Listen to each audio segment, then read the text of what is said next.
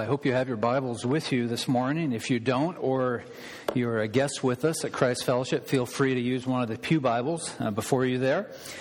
And I want to invite you to turn with me to two passages of Scripture to begin with this morning. The first will be in Matthew chapter 28, and the second will be actually the passage that we will work through together in 1 Peter chapter 4. First of all, in Matthew chapter 28, and you are very familiar uh, with these words that Jesus proclaims to his disciples. Beginning in Matthew chapter 28, verse 16. Now the eleven disciples went to Galilee, to the mountain to which Jesus had directed them, and when they saw him, they worshipped him, but some doubted. And Jesus came, and he said to them, all authority in heaven and on earth has been given to me. Go therefore and make disciples of all nations, baptizing them in the name of the Father and of the Son and of the Holy Spirit, teaching them to observe all that I have commanded you. And behold, I am with you always to the end of the age. I want to draw your attention to the words our Lord uttered that is, to go therefore and make disciples. Exactly what is a disciple of Jesus Christ? This is a question that we have been considering for the past several weeks now in a series that we have entitled Follow Me, the Adventure of Discipleship. I want to review quickly the, the ground that we have covered over the last three weeks and then to move forward today. We began three weeks ago by making this statement that disciples deny themselves, disciples take up their daily cross, and disciples follow the Lord Jesus Christ. Last week we learned that disciples are salt and light. Today, I want to direct your attention to yet another aspect of discipleship, and I want you to see this morning that disciples are called to joyfully serve one another. I hope you have your Bibles open to that passage in 1 Peter chapter 4 and I want to have you stand to your feet as we read these verses together that we will labor over for the next few minutes. 1 Peter chapter 4 verses 10 and 11. This is the word of the Lord. As each has received a gift, use it to serve one another as good stewards of God's varied grace. Whoever speaks as one who speaks oracles of God, whoever serves as one who serves by the strength that God supplies, in order that in everything God may be glorified through Jesus Christ. To him belong the glory and dominion forever and ever. Amen. Uh, Father, what a, a, joy it is to serve uh, the people of God. What a joy it is to serve people in this community. And I pray that as we look at yet another aspect of uh, discipleship, that you would burn this reality into our hearts. And more than that, that that reality would be, would be translated to the, the, the shoe leather on our feet. That our, our hands would move forward to, to joyfully serve one another, both on this campus and in this community and all throughout the world as you give opportunity. God, you know that my heart's desire is to encourage your people this morning, to exhort your people, to admonish them, so that you would receive the glory. So I pray that these words from your book would not fall on deaf ears. Rather, someone would hear the message of God's word and that they would be changed, that they would be transformed, that their priorities would be uh, totally revolutionized I pray that that would happen to more than just one, that throughout this congregation, that you would mobilize uh, an army of volunteers to do your work, both here and throughout the world, all so that Jesus would be glorified throughout the earth. And it's His, his name we pray. Amen. The title of the message this morning is The Joy of serving one another. I don't want you to miss the, the crucial aspect built within the title, and that is this aspect of joy. Are you finding joy in serving one another? Preachers often get in trouble when they move away from their notes. This is not something that I had planned on saying, but Kyle, as Kyle and Kathy kind of smiled, they didn't know I was going to say this, and their children as well, as Kyle was doing the call to worship and helping to facilitate worship this morning, leading us in worship, I thought of your family. And I thought of the, the title of this message. If you are trying to figure out if, if my words don't get through to you this morning and you're trying to, to translate, to put the, the puzzle pieces together, what does it look like for someone to experience the joy of the Lord in serving one another? Just get to know Kyle and Kathy and their family. And you will see, you will experience the joy of the Lord literally exuding from their lives and from their family. And that is multiplied throughout many of the families at Christ Fellowship. And so the message I want you to hear this morning is, is this, and I want to put all my cards on the table before we begin. If you are serving currently, keep up the good work. Don't give up keep laboring in the Lord because the promise of 1 Corinthians chapter 15 is this that your labor in the Lord is not in vain. That's one group of people. And that's really uh, the, the majority of people at Christ Fellowship. If you're serving, keep serving. But there are another group of people who come, who enjoy church, who may not be serving currently. My message to you is also a positive message.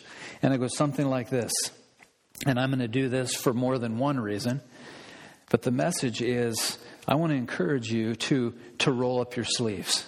If you are not yet involved in ministry, if you're not yet involved in any aspect of ministry at Christ Fellowship, I want to encourage you this morning that that today is the day to, to roll up your sleeves and to get busy. And I hope that you hear a, a positive theme that will echo forth from this pulpit this morning.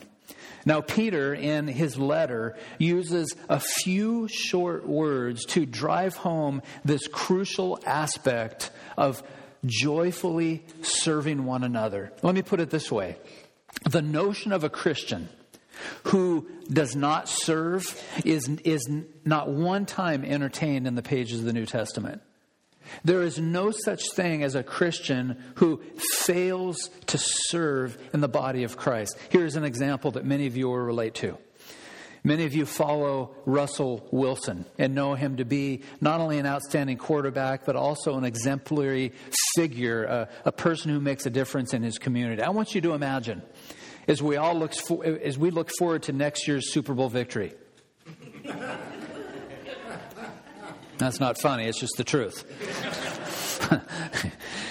I want you to imagine that, that, that next season, as training camp begins, that Pete Carroll shows up, the coach of the Seattle Seahawks, and he gets ready for all his players to come onto the field. And one by one, they begin to come. He sees Richard Sherman come. He, here's something else that you might consider a pipe dream. Uh, Earl Thomas, all geared up. He runs out onto the field. No, he didn't retire, right? And all these great players come running onto the field. And one of the last players to come running in would be Russell Wilson. All the other players have their gear on. They're all padded up. They have their helmets. They have their, their eye black. They're ready to go. And Russell Wilson comes running onto the field and he's wearing shorts and his Seahawk jersey and a pair of tennis shoes, but he's not geared up. And Coach Carroll says, Russell, where's, where's your gear? He says, Oh, Coach, he says, I've decided that this year um, I'm not going to play is I, I want to wear the jersey. I want to I want to look like a Seahawk, and I'll, I'll be at all the games. I'm going to come to all the practices, but I'm not going to play. I don't know about you, but that would be a, di- a, big disappointment for me, and it would also be a big disappointment to Coach Carroll. You see, someone who plays on the Seahawks actually he not only puts on the uniform, but he gets in and he plays. He comes to practice, he watches game film every Sunday and some Monday nights and some Thursday nights. He gets on the field and he plays four quarters.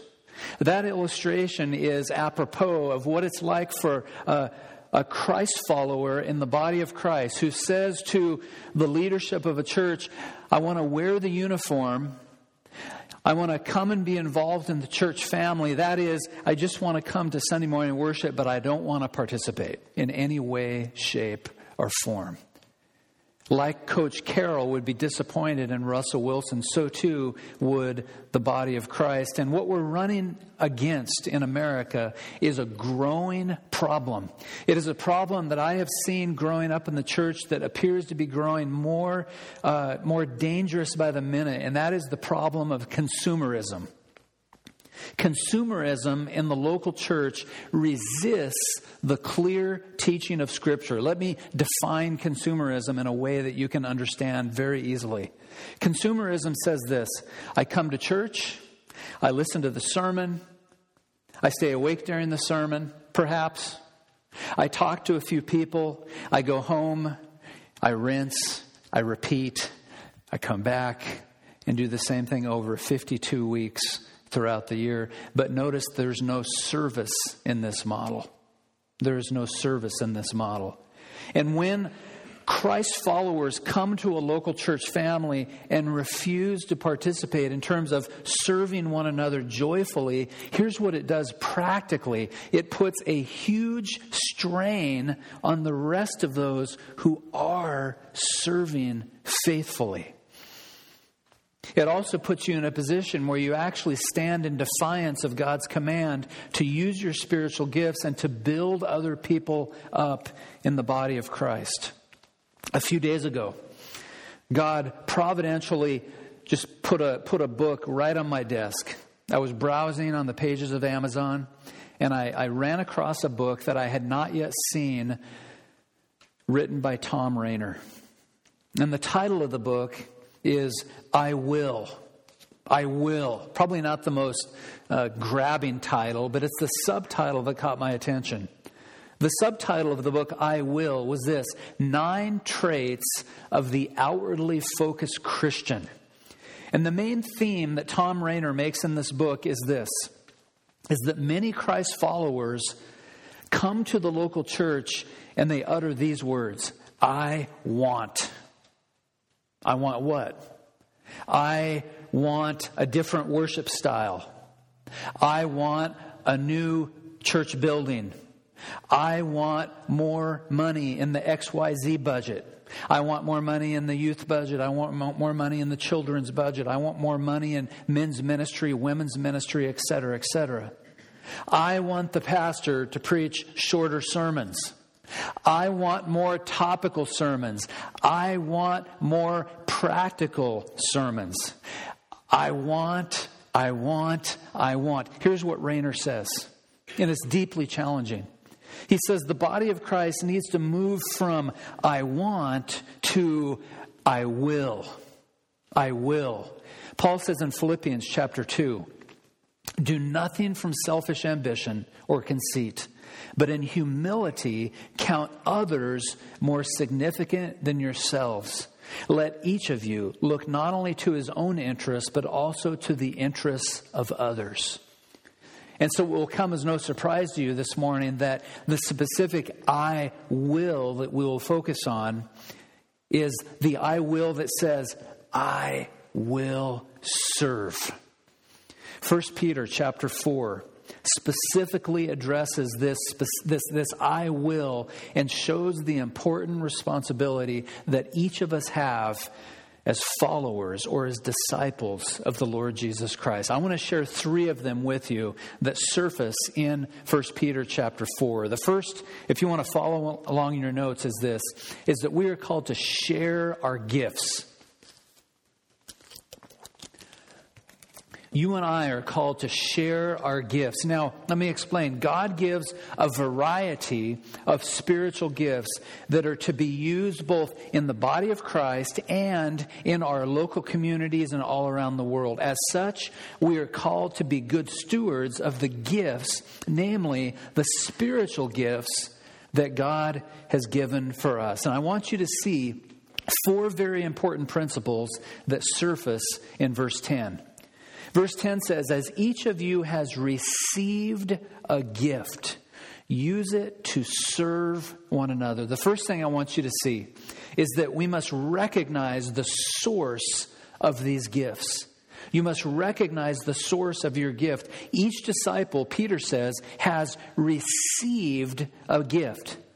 That is to say, if you're here this morning and you're a follower of Jesus and you're wondering, what is my spiritual gift? You do not need to pray to receive your gift.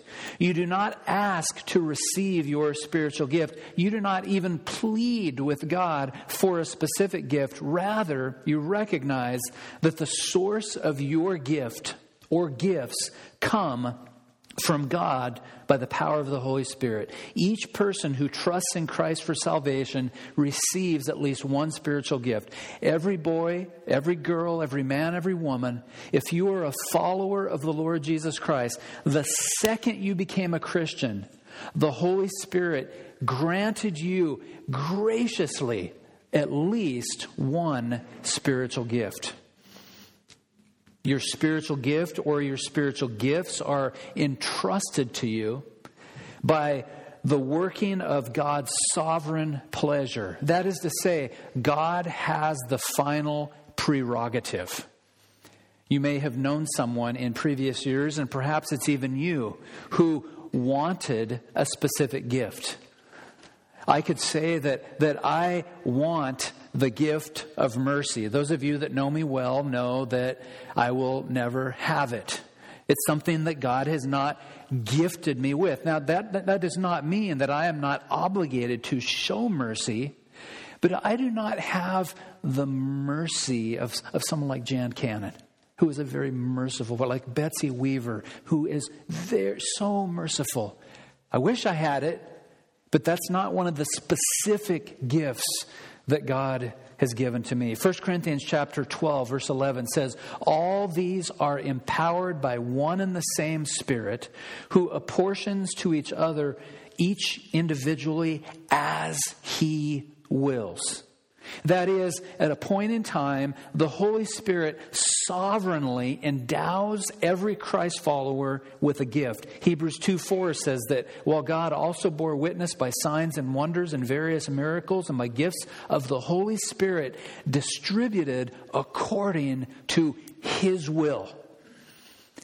And so, if I can put it in popular language, for those of you who are Christ followers, He has granted you with at least one spiritual gift. Some of you have many spiritual gifts.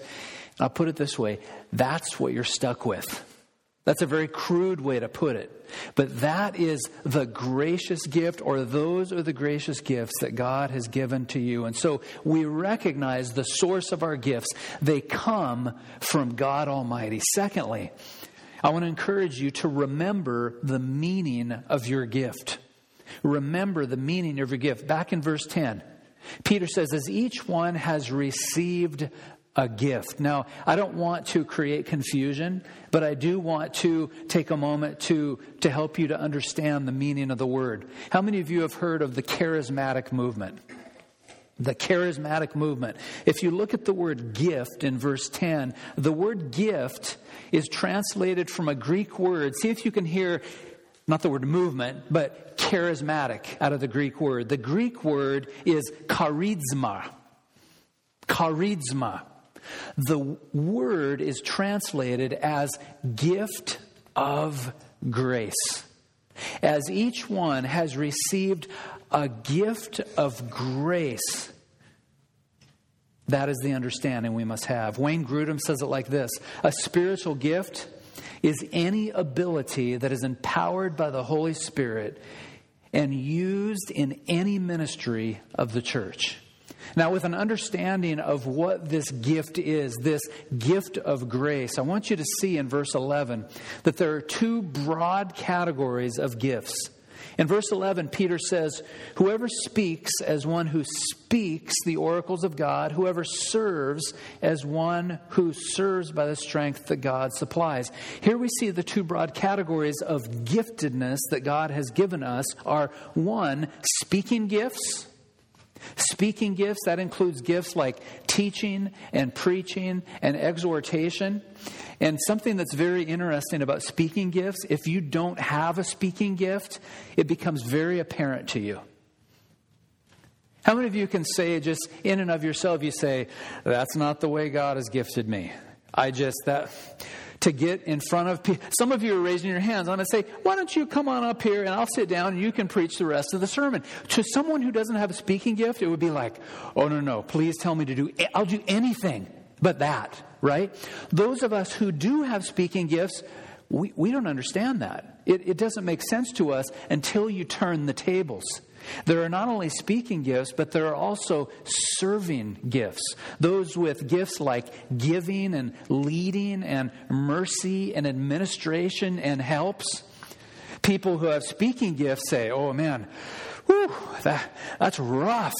I don't know how those people can, can exercise in, in such, their gifts in such a gracious way. And so, what we need to understand is that the body of Christ works together harmoniously. Some of us have speaking gifts, some of us have serving gifts. At the end of the day, we remember the meaning of our gifts. Number three, I want to encourage you to realize the purpose of your gift or your gifts. Your gift or gifts is designed, in short, to manifest the power and the presence of Almighty God.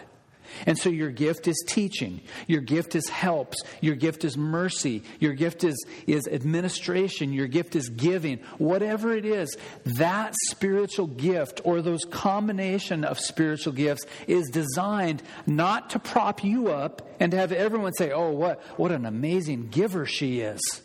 Oh, what an amazing administrator he is. No, your gift or your giftedness that has been granted to you from the Holy Spirit is to magnify and exalt the precious name of Jesus and his gospel.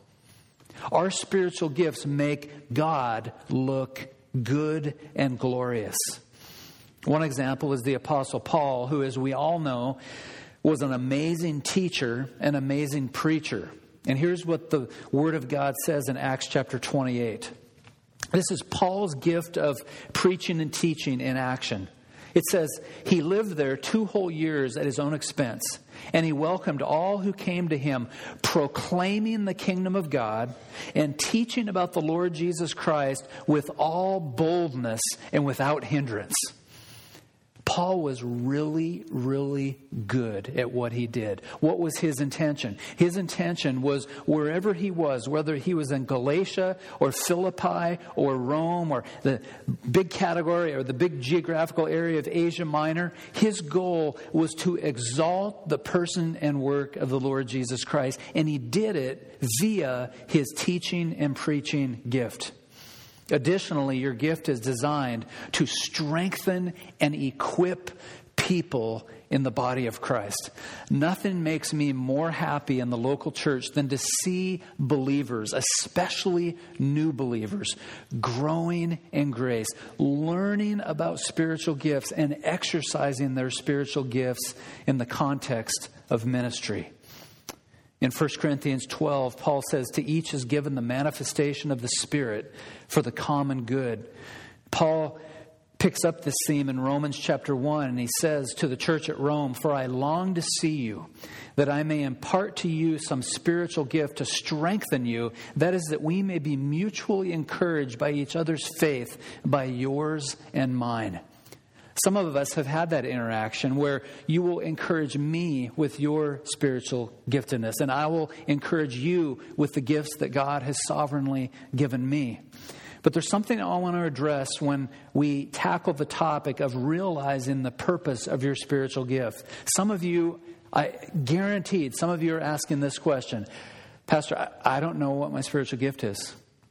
I get this question a lot. How, how, do I know what my spiritual gift is? Here's the answer the pastor probably doesn't know.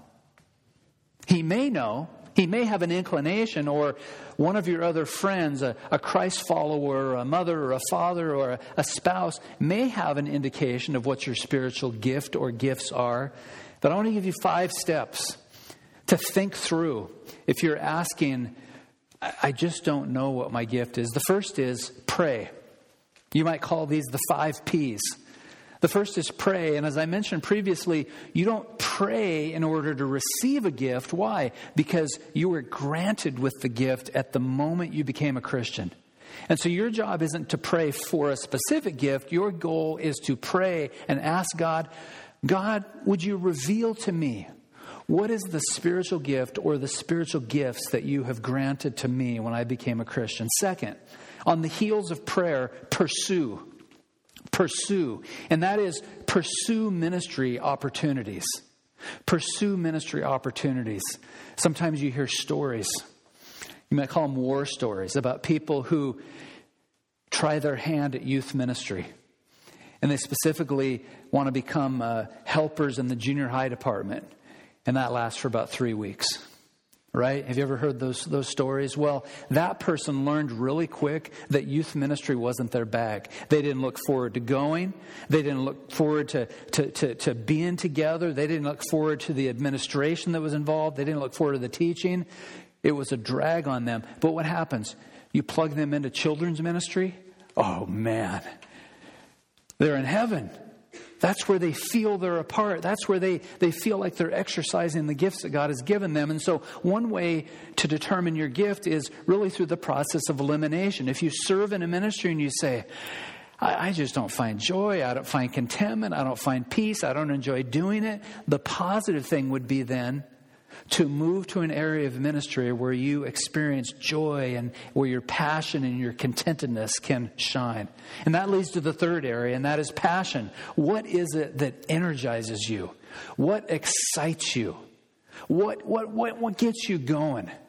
You know, every time when I, when I receive an email or a phone call from someone that says, Would you come and, and teach for a weekend at a men's retreat? Oh, that gets me going. Well, why? Because that's what I like to do. That's what God has given me a passion to do. Every time I've been invited to the Republic of Belarus, there isn't a whole lot of prayer that's involved in deciding whether or not to go. It's sign me up. I'm ready, right? Where some of you would say, oh, that's the last thing I'd want to do. I like working behind the scenes. Wonderful. That is wonderful. So the matter of passion. Then there's the matter of people, and that is seeking godly confirmation from people. Asking people, how am I doing? To get honest feedback, to get honest criticism, even to get honest critique. And then finally, the matter of practice. Once you've prayed and pursued and thought through your passion and asked the advice of people, think about the matter of practice. As you believe that God has gifted you with a certain spiritual gift, begin to, to build Begin to grow, read about your gift, study about that gift, practice your gift, participate in that gift, and watch God explode the opportunities in your life. Finally, as we conclude this first point concerning the sharing of our gifts, I want to remind you to rejoice in sharing your gift.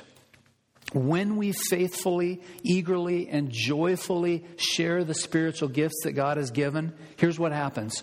We show ourselves to be good stewards of God's varied grace. Look back at verse 10, and that's exactly what Peter says. As each has received a gift, use it to serve one another as stewards of God's varied grace. That word varied grace is an interesting phrase that means the multicolored grace of God. When you use your gift of helps, when you use your gift of serving, when you use your gift of administration, when you use the spiritual gifts that God has given you, it, it shows the multifaceted, amazing grace of the living God. And when God's grace spreads in the church, here's what happens it can't help but spread in the community. That is, when we exercise our gifts that God has given us here at Christ Fellowship, it can't help but bleed out into the community. And the people in, in Everson, in Sumas, in Nooksack, in Lynden, and Bellingham start to ask, what's happening at that church across from the two gas stations? Something's happening because people exercise their spiritual gifts.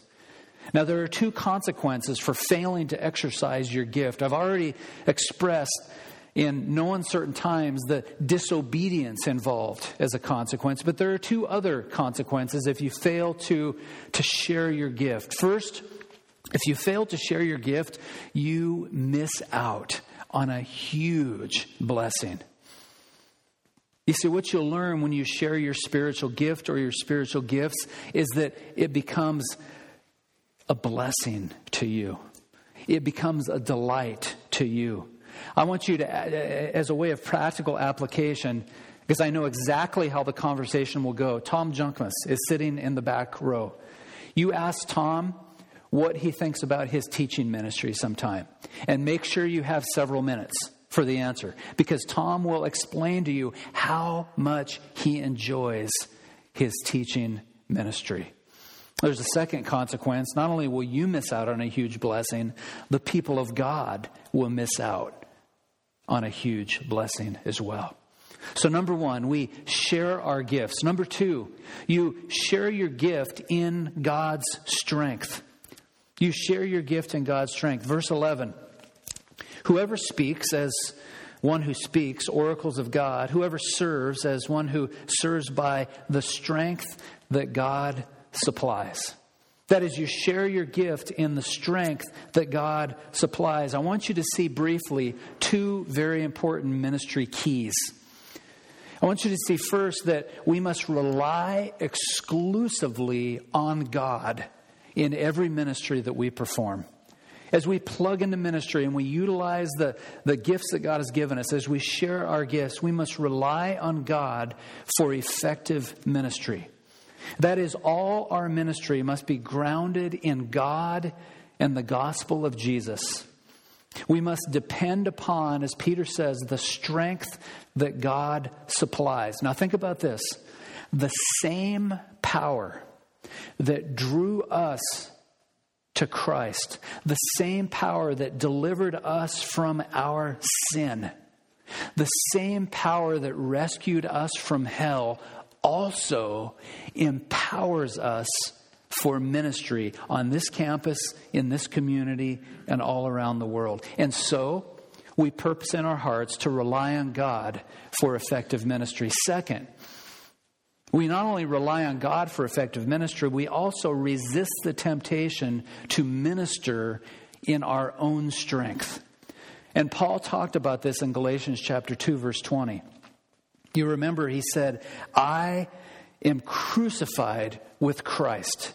It is no longer I that lives, but Christ that lives within me. The life I live in this body, I live by faith in Christ who dwells within me.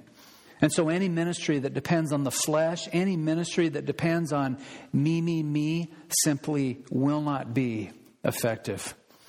There are three broad consequences now for serving in our own strength, for serving in the flesh. And here's the big one is when we serve in the flesh, our pride is put on display for the whole world to see.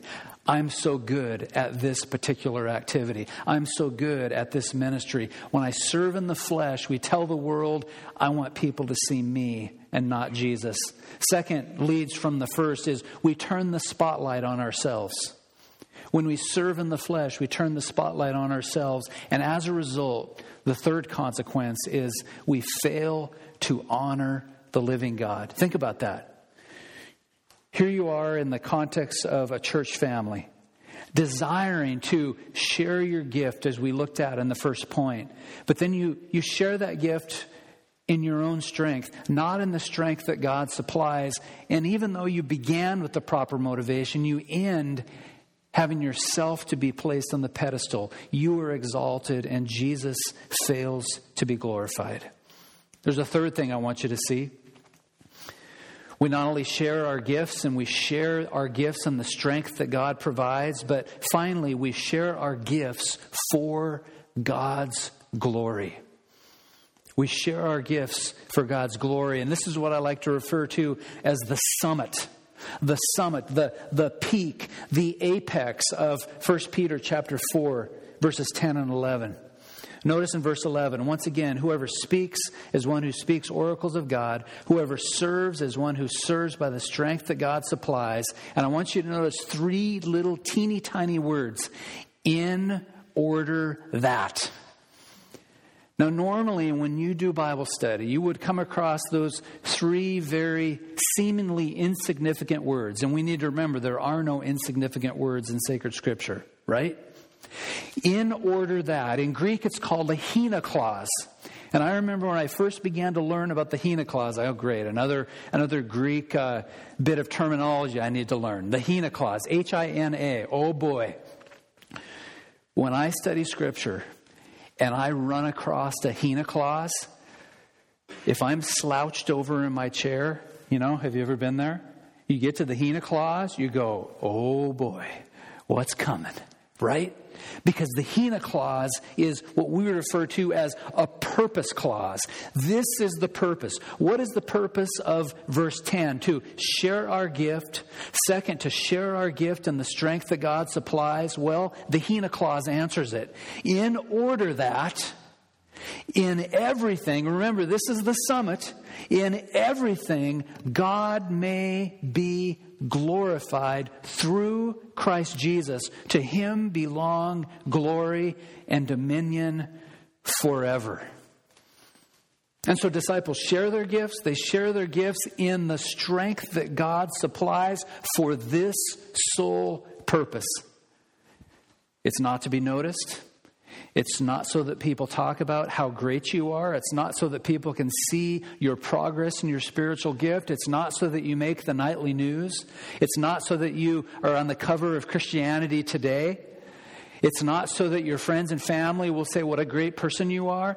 The reason we do it the Hina clause explains it. It's for this purpose that in everything God may be glorified through Christ Jesus. And I want to ask you, by way of personal challenge, when you hear that, deep down in your heart, do you say to yourself, Yes, that's what I want?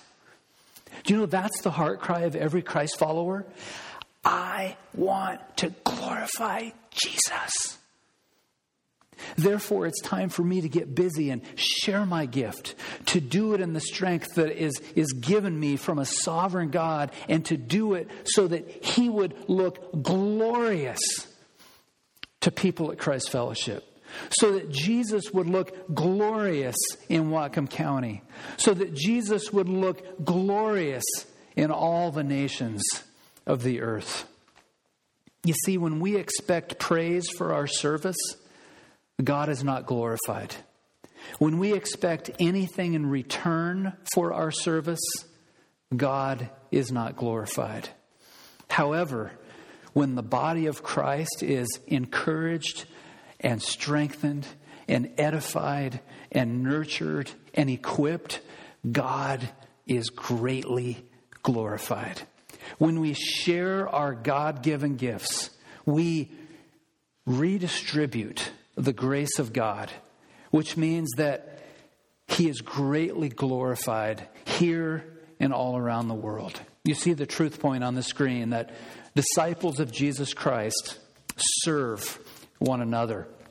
And I'm going to take a drink of water and give you a big challenge. So while I'm taking this drink of water, I want you to think about here it comes. The challenge is coming. Because you're going to like it. I think. I want to challenge each and every one of you, every boy, every girl, every young person, every man, and every woman to consider taking this challenge. I want you to think about what it would mean to offer two hours a week of service. Now, some of you, some of you are already doing this. Some of you are doing four hours, six hours, eight hours, ten hours. Uh, you don't even want to know what Carmel does. right? Off the charts, all right? We're not talking about 10, 20, 40, 50, 60, 70, 80 hours. Here's the challenge what would happen if every single one of us said, God, I'm, I'm going to give two hours a week to share my spiritual gift and the strength that God supplies? Now, you all know I'm not a math wizard, but I do know I do know that over the course of 90 days, if 120 people took that challenge, that would be 2,880 hours of service on this campus and in this community. Did you hear that? For 90 days, if you give two hours to serve in the strength that God supplies, that if 120 people of uh, 120 of us did that, that in 90 days' time, the net result would be 2,880 hours of service at this church and in the community. You know what that means to me? That's a revolution. Think of it. That's a revolution. Because on this campus, God would be greatly glorified. God's people would be encouraged, equipped, and edified, and God's people would be emboldened and empowered to serve. Then think about in the community. In the community, the needs of people would be met. Lives would be changed. People would be encouraged. People would meet Jesus. Sins would be forgiven. The gospel would move forward, and people would begin to say, What's happening at Christ Fellowship? And people, people at that church are rolling up their sleeves. People at that church are making a difference in the community. I remember a book I read years ago that said this. It still continues to haunt me. Are you ready? You're not going to like it. if we closed our doors this Thursday, would anyone notice? That one really grabbed me. If this church closed this Thursday. Would the people in the gas station even notice? Would the people in our neighborhood even notice? Would Everson and Nooksack, would they know that we closed our doors? We need to be, be the kind of church that if we closed our doors, there would be a town meeting. What are we going to do? Christ Fellowship is gone. That's the kind of church that we need to be, where, where people are encouraged by our friendship, that people are encouraged by our ministry, they're encouraged by the good deeds that we perform for the glory of God. As each has received a gift, use it to serve one another. The question this morning that we need to come to terms with is Are you committed to joyfully serving one another? We began the message this morning with a with an encouragement. I want to close on a similar line of thought. If you're here and you're already serving, keep up the good work. Know, as 1 Corinthians 15 says, that your labor in the Lord is not in vain. We so appreciate your time, your effort as you serve and you labor and you roll up your sleeves. If you're here this morning you say, Pastor, I'll, I'll, be honest, I'm not doing a whole lot, or I'm not doing anything at all, what I want you to hear from this pulpit this morning is not a scolding. This is not a scolding. This is a, a plea for you. Because I know, and those of us who are serving, that when you roll up your sleeves and get involved, that you will experience a joy you've never known before, a contentment you've never known before and also, you, you'll know that you're obeying the Lord Jesus Christ. You're submitting to Jesus by, by plugging in and not hoarding your spiritual gifts anymore. Rather, you're utilizing your spiritual gifts. So, Steve Nims. Where's Steve? Did he take off? He left. Okay. Most of you know Steve. If you don't know Steve, you need to get to know Steve. Steve is going to be the main point person. If you're here and say, All right, I'm ready to do it, I'm ready to roll up my sleeves, Steve is the guy to talk to. He will help plug you in. He will help plug you in. There are elders and myself, we can assist as well, but Steve will be the main point person. Am I ready to plug in as a disciple who joyfully serves one another? I want to allow this truth to, to resonate and to rest with you just for one moment, and then we'll pray together.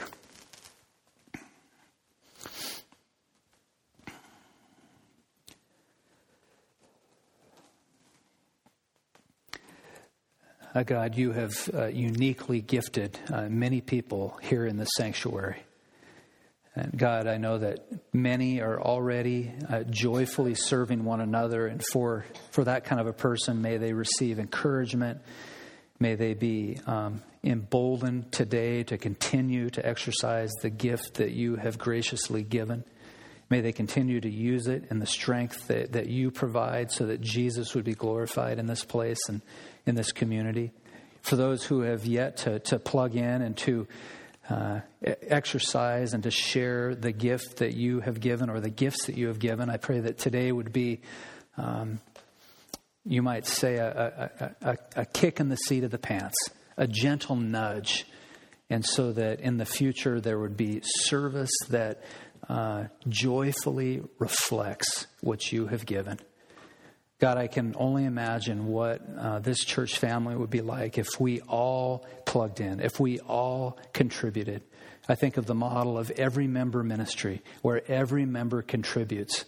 May we be that kind of a church. May we not minister out of guilt or out of a sense of shame, but rather out of a sense of joy, knowing that we have special gifts that have been granted to us sovereignly by the power of the Holy Spirit.